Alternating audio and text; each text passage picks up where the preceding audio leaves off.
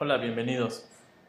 Eh, en el tutorial pasado estuvimos trabajando con la tipografía, pero hay ciertos elementos que no quedaron a lo mejor de, buena calidad. Por ejemplo, la composición de, esta lámina.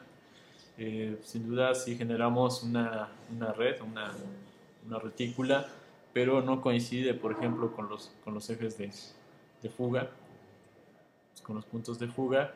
Entonces, eh, el día de hoy vamos a tratar de resolver de alguna forma ese problema, darle una composición mucho más profesional.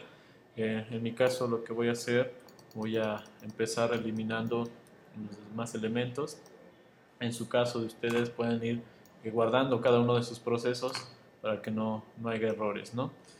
Eh, en mi caso yo nada más me voy a dedicar a componer esta tipografía algunos de ustedes a lo mejor puede sí conservar estas demás eh, en, un layer distinto, eh, en algún lugar que, que no estorben en la composición. Voy a tratar de organizar todo. Primero voy a quitar el candado que en algún momento agregué. y le voy a decir que, que le quite candado a todo.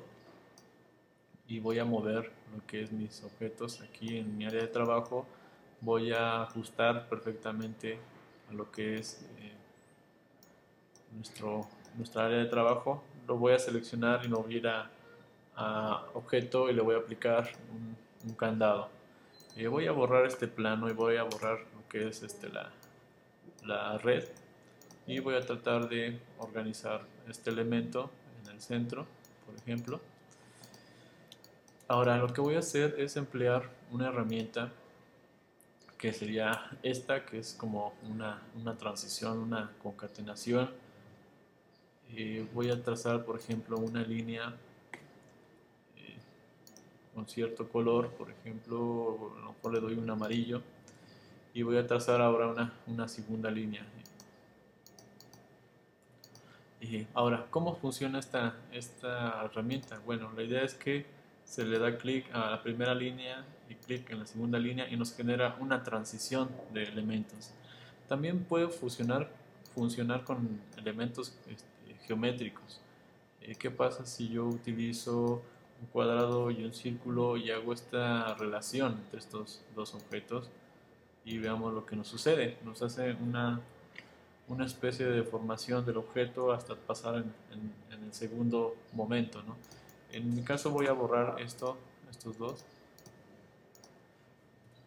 Eh, para agregar más puntos de transición voy a darle doble clic a la herramienta eh, Blend y en este caso voy a especificar ciertos eh, números de transiciones.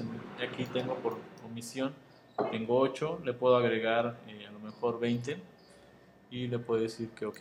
Ahora voy a elegir primer punto y el segundo punto. Ahora, ¿cómo vamos a trabajar? Bueno, ya que le dimos el blend, vamos a utilizar el, punto, el puntero blanco y vamos a jalarlo hasta donde está nuestro punto de referencia y nuestro segundo punto de referencia que sería aquí. Eh, ¿Para qué? Para que le demos esa sensación de perspectiva a nuestro elemento. Voy a jalar hasta donde está el final de mi área de trabajo, pero coincidiendo con la esquina de nuestra letra. En este caso también voy a irme a este punto y ahora a este otro punto. Y aquí voy a jalar hasta al final. Y de esa manera puedo, puedo este, organizar lo que es este, nuestros puntos de fuga. Ahora, ¿Cómo podemos trabajar y encontrar el punto de fuga? Bueno, eh, con la herramienta de, línea voy a, voy a seleccionar la línea, voy a trazar una línea aquí, hasta aquí, que coincida con esta parte, con esta esquina de la letra, voy a jalar hasta por acá, pero que coincida con lo que ya había mencionado, y voy a hacerle clic aquí y voy a jalar hasta aquí. Bueno, vemos que aquí tenemos nuestro punto de fuga. De hecho, si jalamos una línea hacia acá, este, ahí tenemos nuestros elementos y podemos ir buscando que ahí tenemos nuestro, nuestra línea de fuga. Ahora, ¿qué es lo que voy a hacer? Bueno, con puntero blanco de nuevo voy a jalar este elemento hasta este punto de fuga. igual este elemento hasta este punto de fuga y de alguna forma así podemos lograr eh, un, este, un objeto o un piso que, esté muy bien trazado voy a eliminar lo demás y voy a ajustar estos elementos en este caso a lo mejor estiro mucho más de esta manera y podemos generar ese piso que queríamos eh, realizar eh, en, la, sección pasada. Y lo que voy a hacer ahora es tratar de mandar eh, lo que es la letra mucho más arriba o mandar lo que es nuestro trazo de, de red hacia atrás. Voy a darle comando X, voy a generar un nuevo layer, pero este nuevo layer tiene que estar abajo de la letra que tenemos. Voy a seleccionar el layer y voy a pegar enfrente donde lo habíamos copiado. Eh, comando F, pegamos eh, nuestro elemento y de esa manera podemos ir trabajando con perspectivas.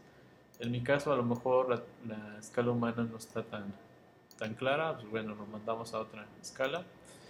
Eh, si notamos nuestra escala humano está en el layer 1, lo que estorba, por ejemplo, o lo cubre la red y lo cubre también la tipografía tenemos que mandarlo a un layer superior. Damos comando X, nos vamos a layer 5, vamos a generar un este, nuevo layer y en ese nuevo layer vamos a pegar lo que es nuestra escala humana.